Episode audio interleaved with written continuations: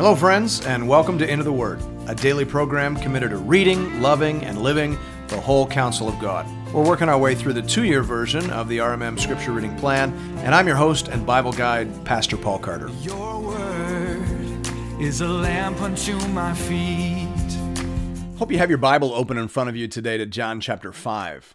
I've mentioned already several times that chapters 2, 3, and 4 go together and express a common theme. That theme is that Jesus is better.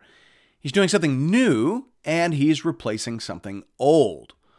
Well, here in chapter 5, we discover that not everybody is happy about that. The next couple of chapters focus on conflict. Uh, not everyone is embracing the new program. Not everyone wants the old system to be replaced. There are stakeholders, there are people with something to lose, and they begin now to actively and officially resist the person and work of Christ. Hear now the word of the Lord beginning at verse 1. After this, there was a feast of the Jews, and Jesus went up to Jerusalem. We should probably just notice here that Jesus was a remarkably observant Jew. Most scholars suggest that the average Jewish man would only have been able to afford to go up to one of the three main Jewish festivals in any given year. Some poor folks uh, would only be able to make it to one festival in their lifetime. But Jesus appears to have gone to Jerusalem on many occasions for most, if not all, of the major festivals. And, and this argues against the idea that Jesus was poor in the sense that we sometimes assume. Certainly, he was poor relative to our standards now. Certainly, he was poor relative to the riches of heaven. And certainly, he was poor at the time of his birth. We know that because the offering that Mary and Joseph gave was the offering permitted to the poor. But that doesn't mean that they stayed poor. Most people are poor when they first get married, and having a baby will make you poor even if you weren't to begin with.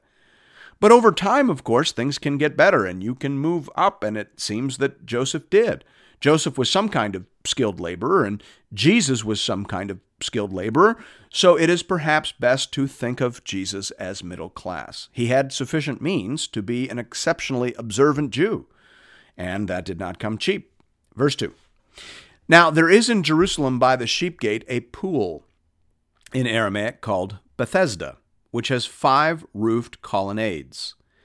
In these lay a multitude of invalids, blind, lame, and paralyzed. Now, we should probably stop here and notice that if you're following along in the ESV, then you don't have a verse 4. You have a verse 3, we just read that, and you have a verse 5, which we'll read in just a minute, but you don't have a verse 4. What's up with that? The New King James has a verse 4. It says here, For an angel went down at certain at a certain time into the pool and stirred up the water. Then whoever stepped in first after the stirring of the water was made well of whatever disease he had. Some translations put that as a footnote. Some versions put it in, some versions have it as footnotes, some don't have it at all. So, what's up with that? Colin Kruse uh, provides a very efficient answer. He says these words are omitted by the best Greek manuscripts. However, some such belief is presupposed by 5 7, chapter 5, verse 7, that is. So, probably what happened here was that a scribe at some point inserted a brief explanation of why everyone was gathered there. The people believed that an angel stirred the waters, and so the scribe wanted to explain that to later Gentile readers. It probably wasn't in John's original and was likely added later as a sort of study note. Regardless, it is clear from verse 7, as Kruse indicates, that the people believed something was happening, and therefore a sizable crowd regularly gathered in that place. Verse 5 One man was there who had been an invalid for 38 years. When Jesus saw him lying there and knew that he had already been there a long time, he said to him, Do you want to be healed? The sick man answered him, Sir, I have no one to put me into the pool when the water is stirred up, and while I am going, another steps down before me. Jesus said to him, Get up, take up your bed, and walk. And at once the man was healed, and he took up his bed and walked. Now that day was the Sabbath. So the Jews said to the man who had been healed, It is the Sabbath, and it is not lawful for you to take up your bed. But he answered them, The man who healed me, that man said to me, Take up your bed and walk. They asked him, Who is the man who said to you, Take up your bed and walk? Now the man who had been healed did not know who it was, for Jesus had withdrawn, as there was a crowd in the place. Afterward, Jesus found him in the temple and said to him, See, you are well. Sin no more, that nothing worse may happen to you. The man went away and told the Jews that it was Jesus who had healed him. And this was why the Jews were persecuting Jesus, because he was doing these things on the Sabbath. Now, I think it's clear that Jesus was acting intentionally here. There were a lot of sick people there that day, and Jesus healed one person and then slipped away. This was an intentional act. Jesus wanted to spark a conversation about the Sabbath. We see that again and again in Mark's gospel. In Mark 3, for example, we read, And they watched Jesus to see whether he would heal on the Sabbath, so that they might accuse him. So, whether or not it was appropriate to heal on the Sabbath was a major bone of contention between Jesus and the Jewish leaders. Jesus thought it was appropriate, obviously. Jesus made an argument for that in Matthew 12. He said, Which one of you who has a sheep, if it falls into a pit on the Sabbath, will not take hold of it and lift it out? Of how much more value is a man than a sheep? So it is lawful to do good on the Sabbath. Now, it's very important for us to understand that Jesus never contradicted the Old Testament law. He fulfilled it, right? He is the Lamb of God who takes away the sin of the world. the entire Old Testament sacrificial system pointed to Jesus, it landed on Jesus. So he fulfilled it and he interpreted it. He said, You have heard it said, but I tell you, Jesus challenged the interpretation of the law being offered by contemporary Judaism. He did not challenge the law itself, right? So he said, You have heard it said, do not commit adultery. L- listen to what he says next. He doesn't say, But I tell you, go ahead and commit adultery. No, no, that would be breaking the law. He doesn't do that. He just says, It's about far more than not sleeping with your neighbor. He says, It's about it's about being careful with your eyes. It's about not even looking at your neighbor. It's really about loving your wife with your whole person. Jesus didn't contradict, Jesus interpreted. That's a whole different thing. Remember, Jesus is replacing the old system with himself. And that includes the old leaders and the old interpretations. The law itself is wholly just and good, but Judaism had turned it into a burden that no one could bear.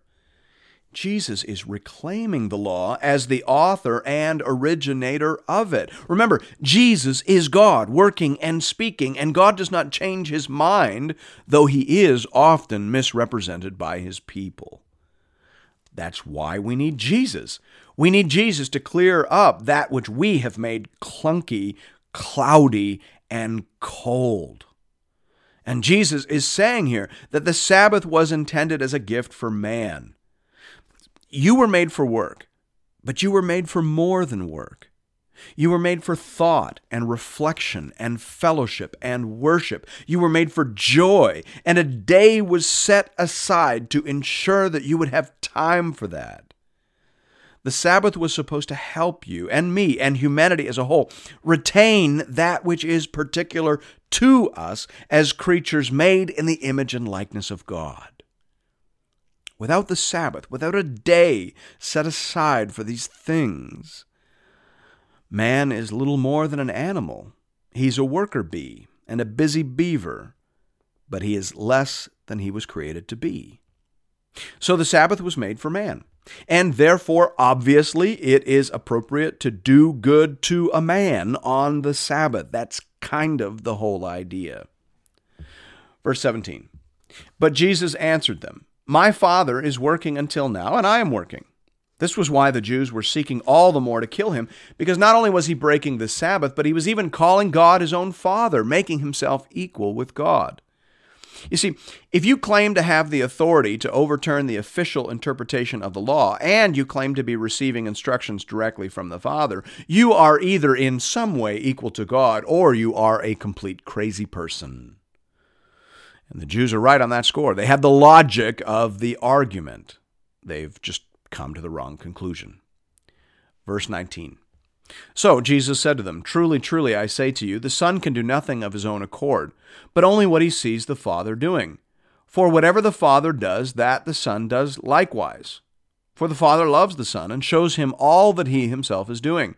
And greater works than these will he show him, so that you may marvel. For as the Father raises the dead and gives them life, so also the Son gives life to whom he will. For the Father judges no one, but has given all judgment to the Son, that all may honor the Son just as they honor the Father. Whoever does not honor the Son does not honor the Father who sent him.